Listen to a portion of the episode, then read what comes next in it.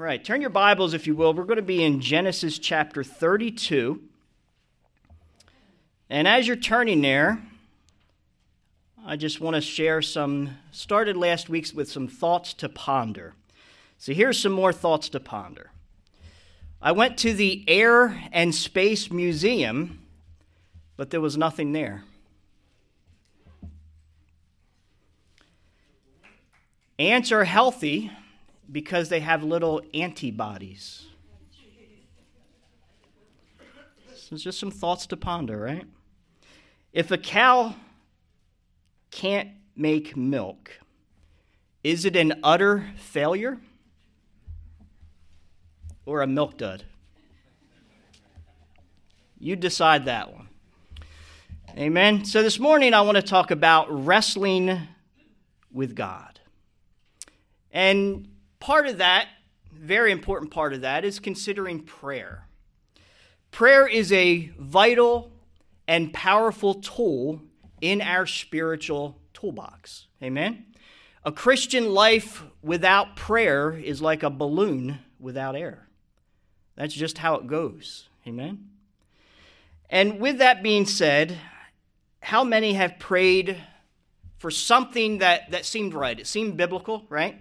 But God seemed to be saying no. Or maybe you've been praying faithfully for, you know, God to, to work out a situation in your life, but it seems that God just isn't listening. Or you've been praying for God's healing hand, or for God to reveal his will for your life, or for God to open a, maybe it's a door of ministry that you've been looking for. And you've been praying faithfully for these things. And they're good things. You know, they're, they're godly things. But here's the problem most of the time when we pray, we end up telling God how we expect things to go, don't we? You know, it's something like, Lord, here's the problem, and, and here's how I want you to do it. Here's how I want you to handle it, right? Let me clarify something. There's, there's nothing wrong with asking God. Amen? We need to understand that. Matter of fact, Jesus said, We have not because we what? We ask not. So he taught us that we should keep asking, keep seeking, and keep knocking. So the problem is not in our asking. We need to understand that God does hear and He does answer every single one of our prayers. Sometimes it's yes, Sometimes it's no. And I think the one that we have the hardest trouble with is sometimes it's wait. Amen? But God does answer every single prayer. It's one of those three. But it will be in His timetable, right? And it's going to be in His way. God will answer our prayers in His perfect timetable and in His perfect way. Now, many times when we slip back into those bad prayer habits, sometimes we falsely believe and we feel that God just isn't listening. And this is what causes us to wrestle with God in our prayer life. Amen? Maybe this describes you this morning. God has directed you in a particular path, but you've decided that you're going to stand your ground, you're going to dig your heels in for a different direction or God has called you to do something, but you've chosen to, to politely ignore his calling. Amen? Your will and God's will just have not been in line, and you've been wrestling with God. Now, a little word of wisdom. Any wrestling match between us and God will never end in a victory for us. Amen? That's just truth. But here's the good news even when we lose, we still win. You see, it's in that loss that we realize that God's will for us is far better than the plan that we had for ourselves. Amen? Even in our loss, we win. Let's pick up in Genesis chapter 32. Skip down to verse 22. And he, Jacob, arose that night and took his two wives, his two female servants, and his eleven sons, and crossed over the ford of Jabbok. But he took them, sent them over the brook, and sent over what he had. Then Jacob was left alone, and a man wrestled with him until the breaking of day. Now, when he saw that he did not prevail against him, he touched the socket of his hip, and the socket of Jacob's hip was out of joint as he wrestled with him. And he said, Let me go, for the day breaks. But Jacob said, I will not let you go unless you bless me. So he said to him, What is your name? And he said, Jacob. And he said, Your name shall no longer be Jacob, but Israel. For you have struggled with God and with men and have prevailed. Then Jacob asked, saying, Tell me your, uh, tell me your name, I pray. And he said, Why is it that you ask about my name? And he blessed him there. So Jacob called the name of the place Peniel, for I have seen God face to face, and my life is preserved. So, before we jump into the meat of the message, I just want to make sure we are all very, very clear here of what we're reading. This was no mere man that Jacob wrestled with all night, nor was it an angel as some falsely believe or speculate. We need to understand that this was Jesus Christ himself. This is what we call a Christophany. This is a, an appearance, an Old Testament appearance of Christ prior to Bethlehem. A pre Bethlehem appearance of Jesus Christ is known as a Christophany. In fact, Jesus appeared several times in the Old Testament to a variety of different people prior to Bethlehem. Amen? And the majority of those occurrences, Jesus came as the angel of the Lord. Majority of the time, if not every time, when we read that phrase, the angel of the Lord appeared in the Old Testament, it was Jesus himself. Good example of that is just a, a couple chapters uh, uh, back, Genesis chapter 22, starting in verse 9. Maybe. Then they came to the place of which God had told him, and Abraham built an altar there, and he placed the wood in order. And he bound Isaac his son and he laid him on the altar upon the wood.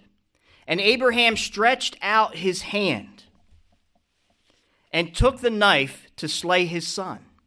But the angel of the Lord, Jesus himself, called to him from heaven, and he said, Abraham, Abraham. So Abraham said, Here I am. And Jesus said, Do not lay your hand on the lad or do anything to him. For now I know that you fear God since you have not withheld your son, your only son, from who? From me.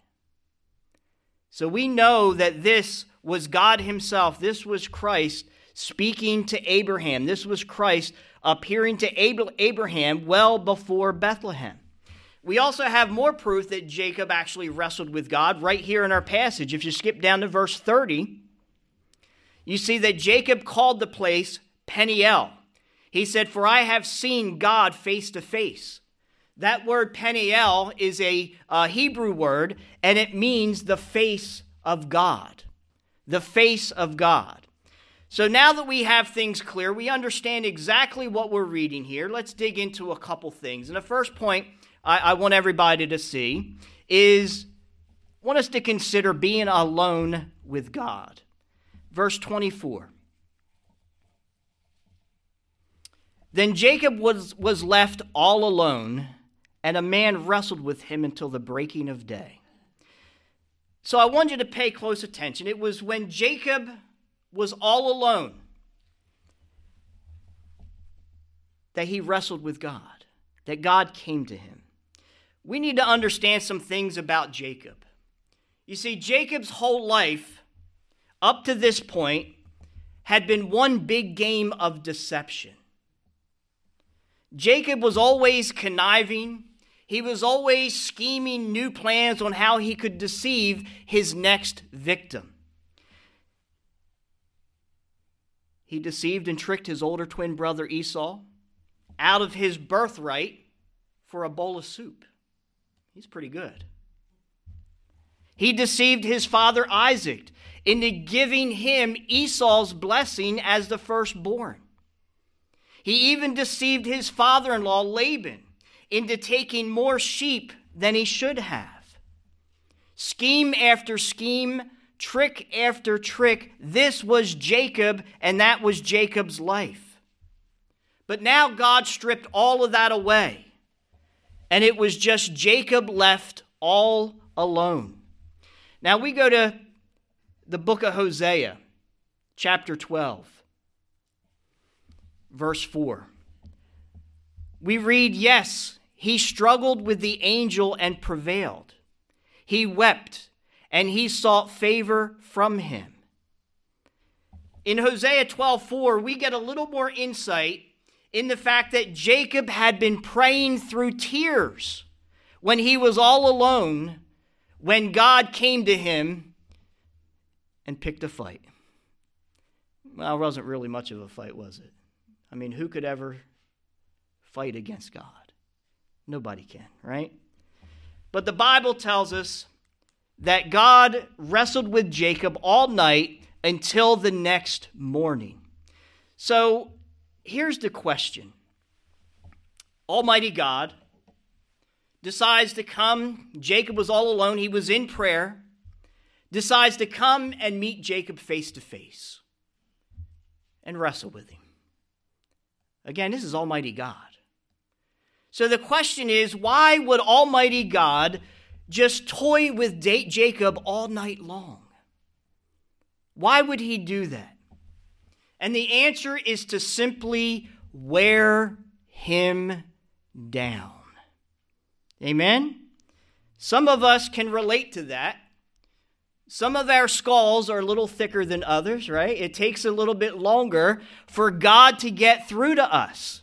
So God was simply wearing him down.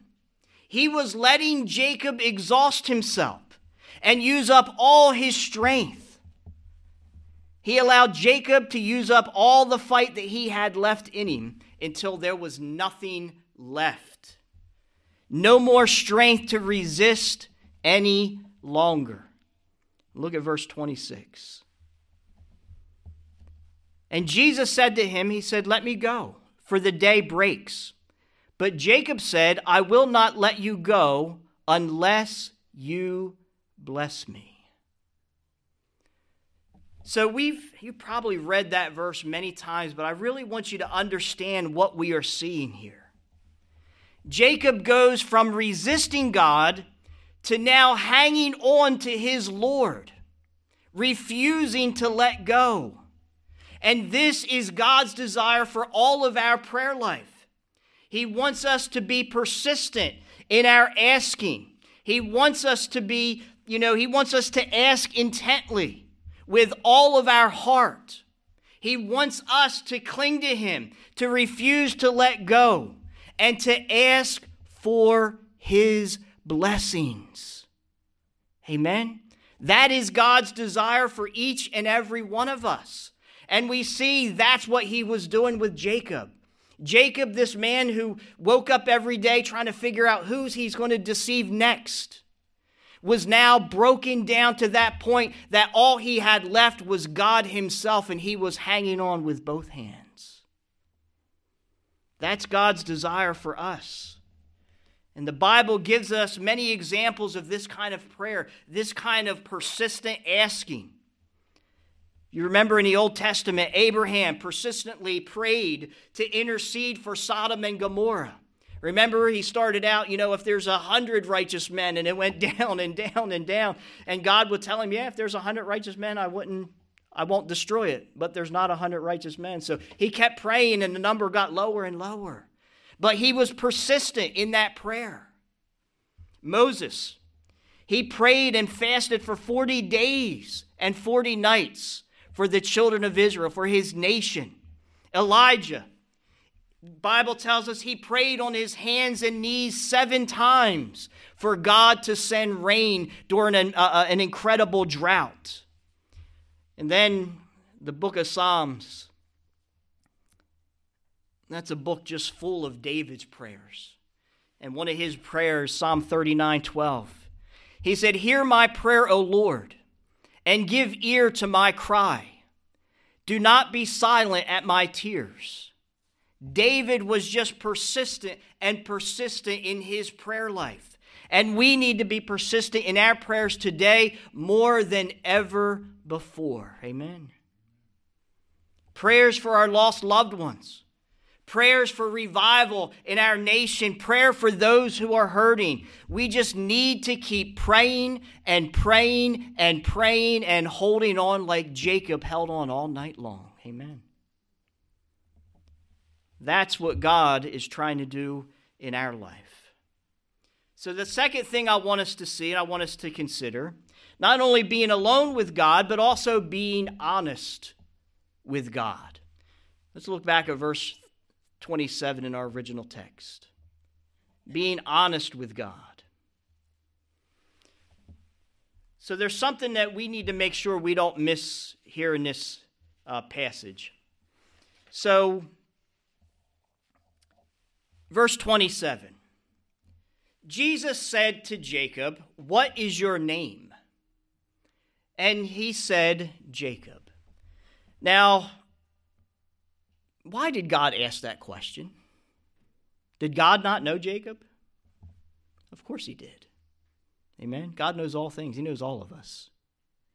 So, why did God ask him his name? We need to understand what Jacob means. You see, his very name was an admission of who he's been. He wanted Jacob to be honest about how he was living. You see, the name Jacob can be translated as trickster. So he was asking Jacob, he said, Jacob, I want you to be honest with me. What is your name? How have you been living? In a sense, God was asking Jacob, Are you going to keep living up to your name as a deceiver? Or are you going to be honest and let me change your life? You see, that's how important that question was and that verse is in our text. Now, the answer seems pretty obvious to us, right? We'd absolutely, if God was, if we were face to face with God and He said, Look, I'm going to give you a choice. Keep living in your sins or let me change your life. What would we answer? Change my life, right? But so many people today, they don't want God to change them. They're happy and they're content with their current lifestyle. I hate to put it this way, but it's kind of like a dog. I'm not calling anybody a dog, I'm just using it as analogies. Kind of like a dog, right? We have a dog, we wash them up, we clean them up, we, we shampoo their fur, and then, you know, we get them looking and smelling nice, and five minutes later, where do we find them? Rolling around in the mud again, right? Rolling around in that mud and that dirt. Why? Because that's just where they want to be. Amen? We need to understand it. That's just where they want to be, and many people today are the same way. They don't want to change how they live.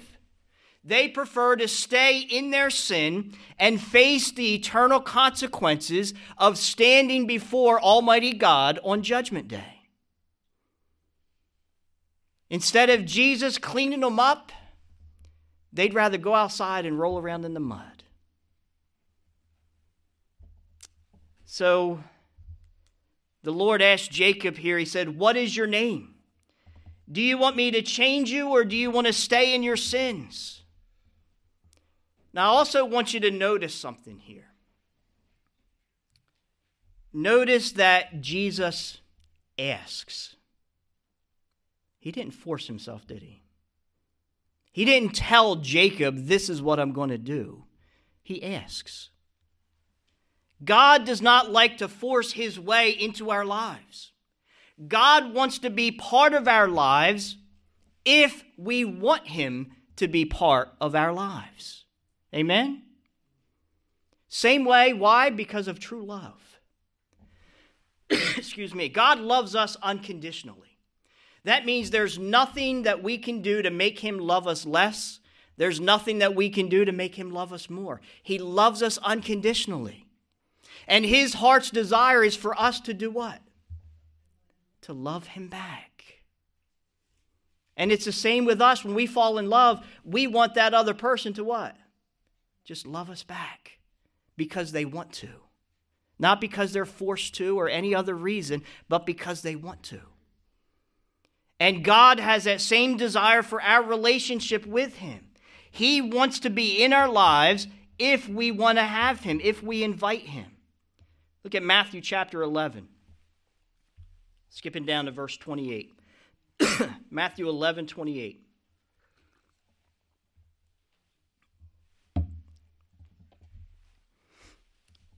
Jesus said, Come to me, all you who labor and are heavy laden, and I will give you rest.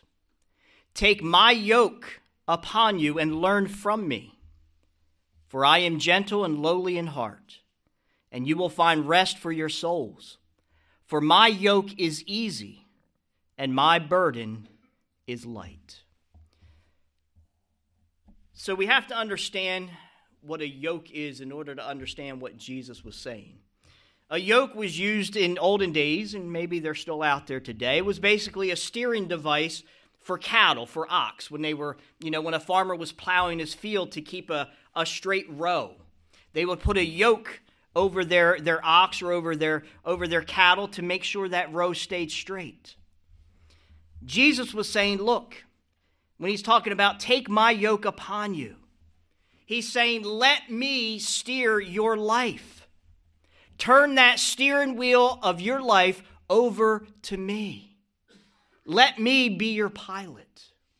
Amen? That's what he's saying by take my yoke upon you. And this is not easy for many of us to do, is it? I think many of you are probably like me. I am a, a terrible passenger. Amen terrible passenger. I'd much ra- rather be the driver. I'd much rather be the one in control of that car. And Jesus said, Jacob, are you ready to let me steer? Are you ready to let me direct your life? And Jacob finally breaks down and admits who he is. He said, I am Jacob. I am that deceiver. I'm that trickster. And he's now ready to concede his will over to God's will. Let's go back to our original text Genesis 32. Let's skip down to verse 27. So Jacob said, I'm Jacob. And Jesus said, Your name shall no longer be called Jacob, but Israel. For you have struggled with God and with men and have prevailed. Now, we need to understand the language here. Was Jesus admitting defeat? He said Jacob prevailed. What was he really talking about? What he was talking about in that loss that he was still going to win because God chose to bless him on that spot. No longer was he the deceiver and the trickster, he was now Israel. Amen. God changes his name from Jacob the deceiver to Israel. Israel means chief or fighter. Very fitting as Jacob's 12 sons are the 12 patriarchs. They are the 12 tribes of Israel in losing to God, he truly wins. Amen? He did prevail. And maybe you're here today and you've been wrestling with God in, in some area of your life. Maybe it's been in your prayer life. Maybe it's been in your finances, your relationships, your career. It doesn't matter what area of life. Bottom line, you need to understand it's a fight that you're not going to win. Amen. That's the important part of this message. You may be strong, you may be strong willed, and you may be mighty. But we need to understand God is almighty and he has never lost and he never will. Amen. He will wear you down and eventually you will surrender. Many of you know my testimony. When, when God first called me to preach, I chose to ignore God. I ran from God for about a year. And that was the most miserable year of my life. God will wear you down, and you will concede eventually. Amen. It's better do it sooner rather than later. Get your blessing sooner, believe me. Get your blessing sooner. Because in that loss, we need to understand that we still gain. That's what Jesus meant when he said, If you lose your life for my sake, you will find it. Amen? When we turn our life over to Him, that's when we find our true purpose for life. That's what He's talking about. Turn your life over to Christ, let Him take control, and you're going to soon find out how much better your life has become in Christ. I want to close. I came across this transcript from the United States Navy, an actual transcript, and I thought, boy, this, this fits pretty well with our message today. This came from the aircraft carrier, the USS Lincoln, as it sailed along the Canadian coastline. And while it was traveling that coastline, it picked up a blip on its radar. And this is that transcript. This is the captain of the USS Lincoln from the United States Navy. You are on a collision course with our ship. Change your heading 30 degrees north. Over. This is the Canadian Coast Guard. Change your heading 30 degrees south. Over. This is the captain of the second largest aircraft carrier in the United States fleet. We are accompanied by 10 destroyers and a host of support equipment. I repeat, change your heading 30 degrees north. Over. That was followed by a short period of silence. Sir, this is a lighthouse. Your call over. But isn't that just how stubborn we can be with our own will? Amen. We think we're somebody. But Jesus Christ is that lighthouse and he is immovable. Amen. We don't want to budge for anything, not even God at times. But we need to take the yoke of Christ and we need to let Him steer our life and find out how much better life can be with Him in it.